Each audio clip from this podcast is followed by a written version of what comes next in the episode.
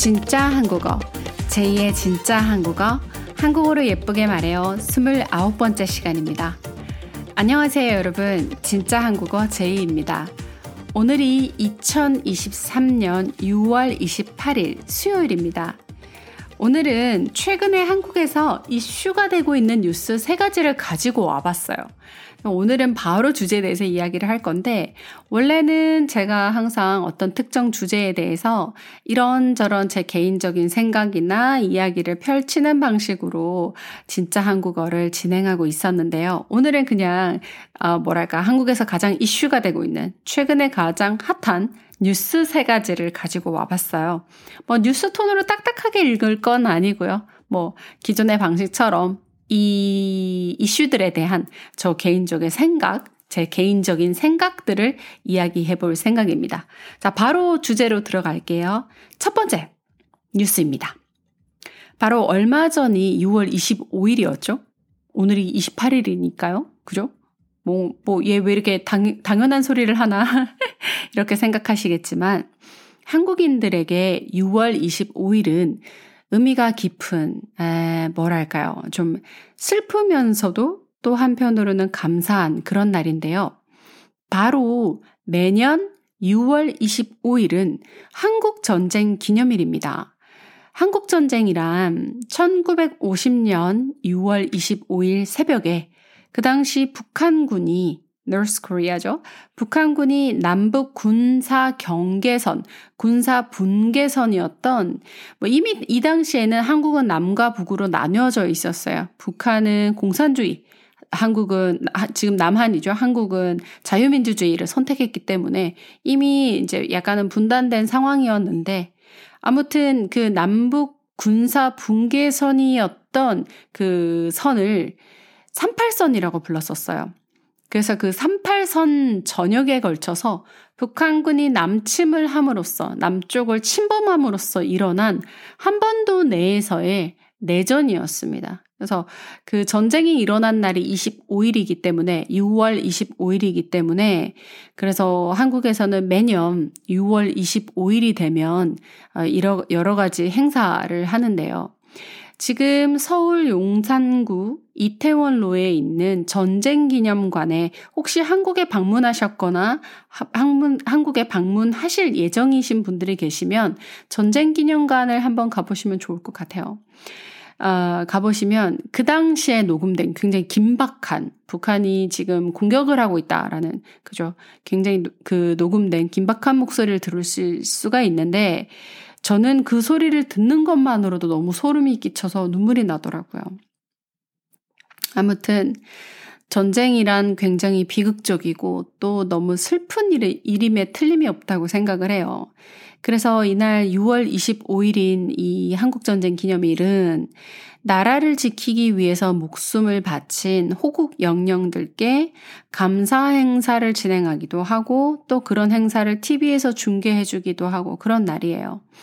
그래서 혹시 한국 전쟁에 관심이 있으신 분이 계시다면 약간 좀 드라마가 섞인 이야기이긴 하지만 태극기 휘날리며라는 영화가 있어요. 한국 영화. 2004년도 작품이어서 굉장히 좀 오래된 작품이긴 하지만 혹시 한국에 계시면서 우리 진짜 한국어를 들어주시는 분들이 계시다면 네이버에서도 찾아보실 수 있고요. 태극기 휘날리며 라고 치면 네이버에서도 보실 수가 있고 또 찾아보니까 유튜브에도 이 영화가 올라와 있더라고요. 그래서 아, 태극기 휘날리며 한국 전쟁에 관련된 이야기인데 다큐멘터리 형식이 아니라 드라마 형식이기 때문에 어, 뭔가 그 당시 한국인들이 느꼈던 어떤 슬프고 고통스러운 감정 이런 것들을 좀 잘 보여주는 영화가 아닌가 생각합니다. 그래서 추천드려요. 굉장히 잘 만든 영화고 한국 내에서도 굉장히 많은 상을 수상한 그런 영화입니다. 그래서 잘 찾아보시면 어, 한국 전쟁이 한국인들에게 어떤 슬픈 이야기를 전달하고 있는지 보실 수 있는 명작이라고 생각합니다. 한국을 좀 더 잘 이해하고 한국에 대한 애정도 좀 더 깊어지실 수 있는 그런 계기가 될 것 같습니다. 앞에 말씀드린 한국 전쟁을 포함해서 한국은 뭐랄까요? 역사적으로 굉장히 정말 너무나 많은 전쟁을 겪은 나라예요. 지금도 한국은 사실 종전이 아니라 휴전이죠. 그러니까 전쟁을 잠시 쉬고 있는 상태인 거지 전쟁이 끝난 상태는 아니에요. 공식적으로는. 자, 뭐 한국뿐만 아니라 지금도 지구 저편에는 전쟁이 끊이질 않고 있죠. 그죠? 그래서 방금 전에 말씀드렸듯이 한국은 종전이 아니라 휴전인 국가이기 때문에 한국에서 태어난 남성들은 어, 특별한 사유가 있지 않은 한 대부분 그 군대에 가야 하는 병역의 의무를 지니고 있습니다. 그래서 혹시 케이팝이나 K-드라마 같은 데 관심 많으신 분들이시면 아시겠지만 유명하죠. BTS 멤버 중에 지금 진과 제이홉이 군대에 가 있죠. 병역의 의무를 다하기 위해서 지금 군대에 가서 한국 사우스 코리아의 국방을 책임지고 나라를 지키고 있습니다. 굉장히 감사한 일인데요. 자, 지구 저편에도 전쟁이 끊이지 않죠. 또 바로 근처에 있는 우크라이나와 러시아의 경우만 봐서도 그렇지만, 뭐랄까, 전쟁은 너무 고통스럽고 슬픈 일인 것 같아요. 한국은 또 이 수많은 전쟁에서 자력으로 우리 스스로의 힘으로 극복하기도 했지만 여기서 자력이란 자기 스스로의 힘을 뜻해요. 그래서 우리 스스로의 힘으로 극복한 적도 있지만 또 때로는 우방 국가들, 협력 관계가 좋은 여러 이웃 국가들의 도움으로 전쟁을 극복해 왔는데요.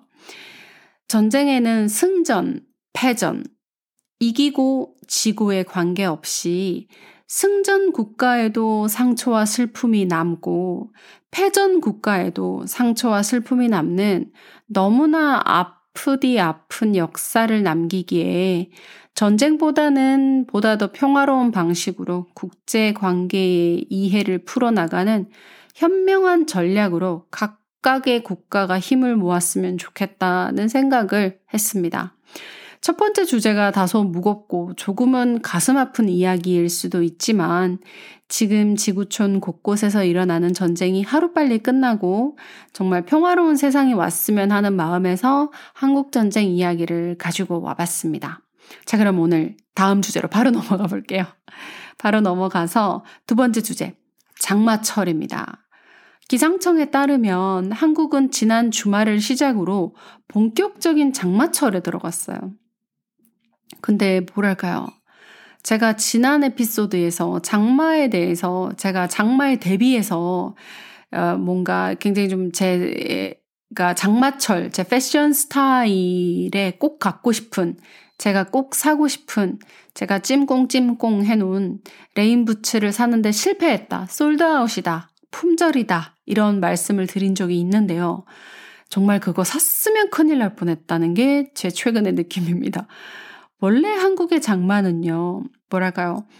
몇 날 며칠을 내내 날씨가 흐리고 아침부터 밤까지 비가 거의 계속 와요. 계속. 많이는 아니더라도 거의 계속 막 하루 중에 많이 왔다가 조금 왔다가 잠시 그쳤다 하더라도 계속 흐리가 비가 몇 날 며칠이고 오고 해서 날씨가 굉장히 습하고 뭐 공기 중에 수분이 많고 비가 계속 내리는 그런 날씨지만 습하다 보니까 또 더운 그런 특징을 지니고 있었거든요.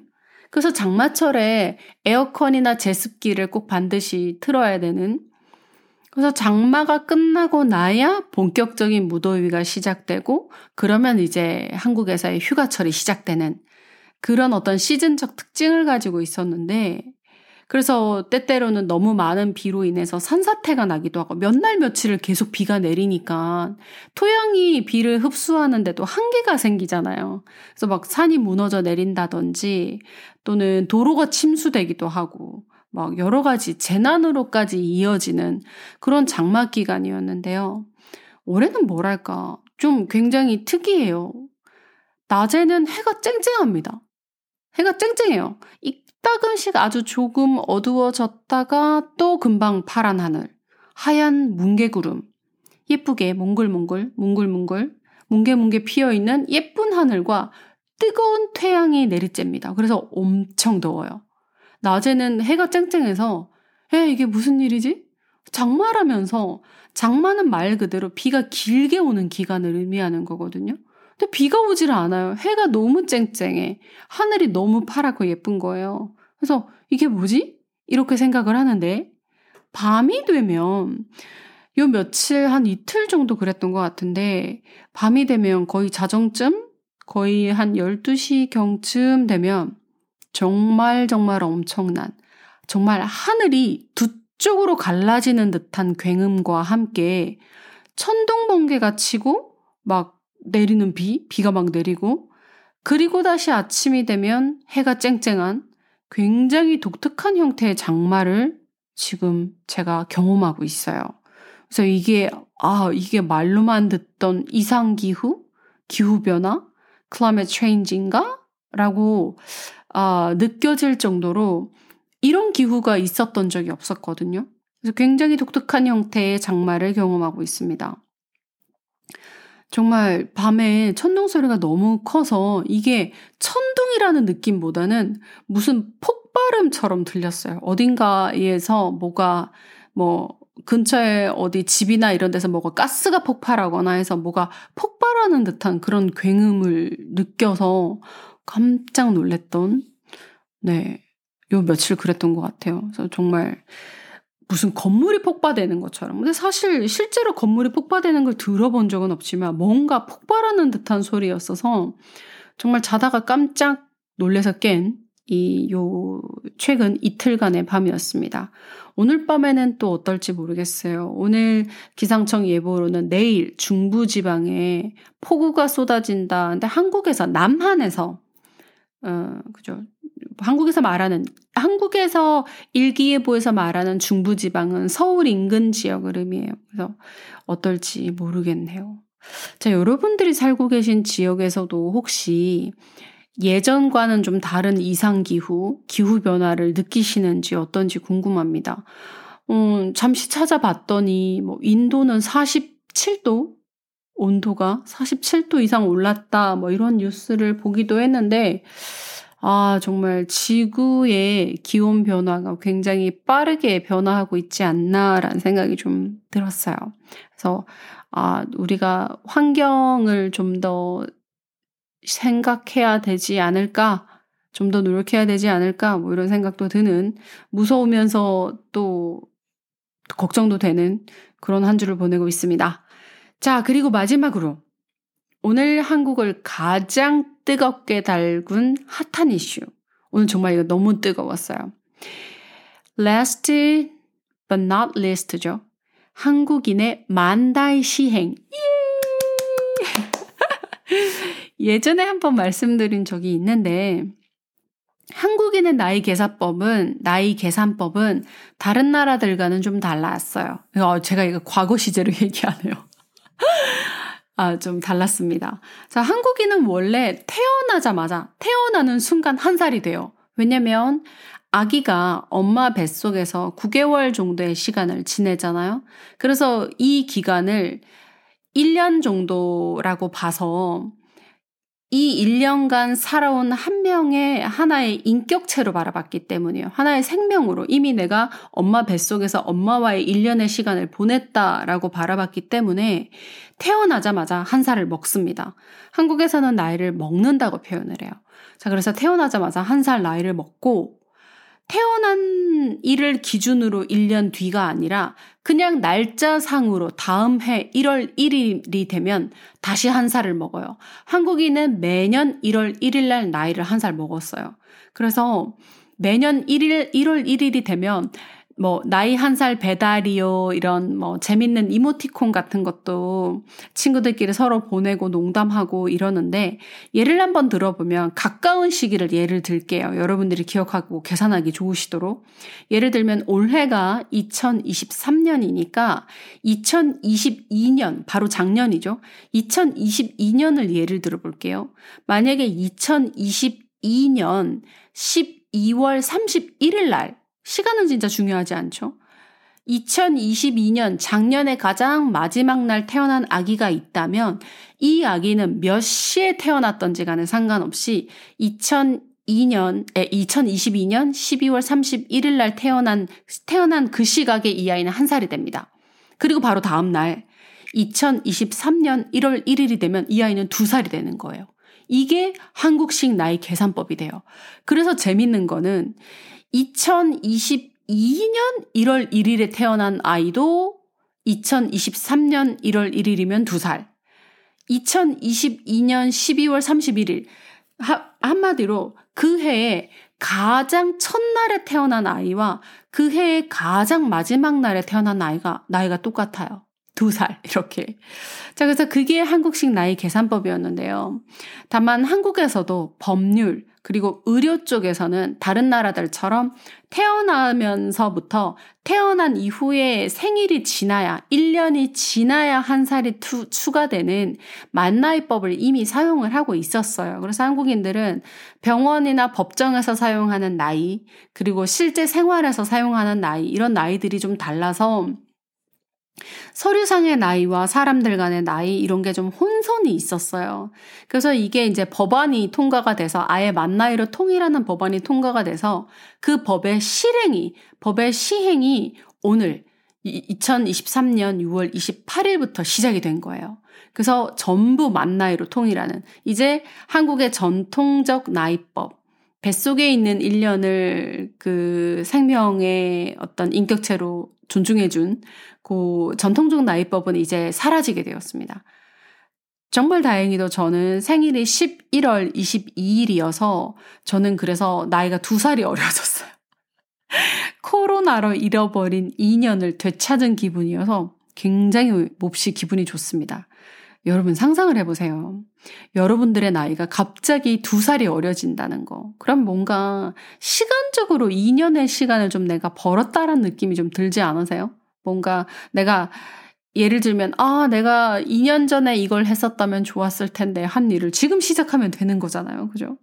그래서 뭔가 2년이라는 시간이 나에게 더 주어진 것 같은 그런 굉장히 오늘 기분 좋은 하루였고, 그래서 친구들끼리도 다른 사람들끼리도 다 오늘은 지금 이 나이법, 새로 이 시행된 나이법 때문에 굉장히 이슈가 많이 된 그런 하루였어요. 오늘 아마 한국을 가장 뜨겁게 달군 이슈는 바로 이 나이 계산법인 것 같습니다. 그래서 오늘은 뭐 친구들끼리도 두 살로 어려진 사람이 있고 한 살 어려진 사람이 있으니까 생일이 지난 사람이 이제 한 살이 어려진 거니까 막 언니라고 불러라 막 서열 정리 다시 하자. 한국은 이제 언니, 오빠 이렇게 호칭으로 나보다 나이가 많은 사람을 존중하는 의미에서 호칭을 부르니까 그래서 막 농담 농담하고 그렇게 보내는 깔깔거리는 재밌는 하루를 보냈습니다.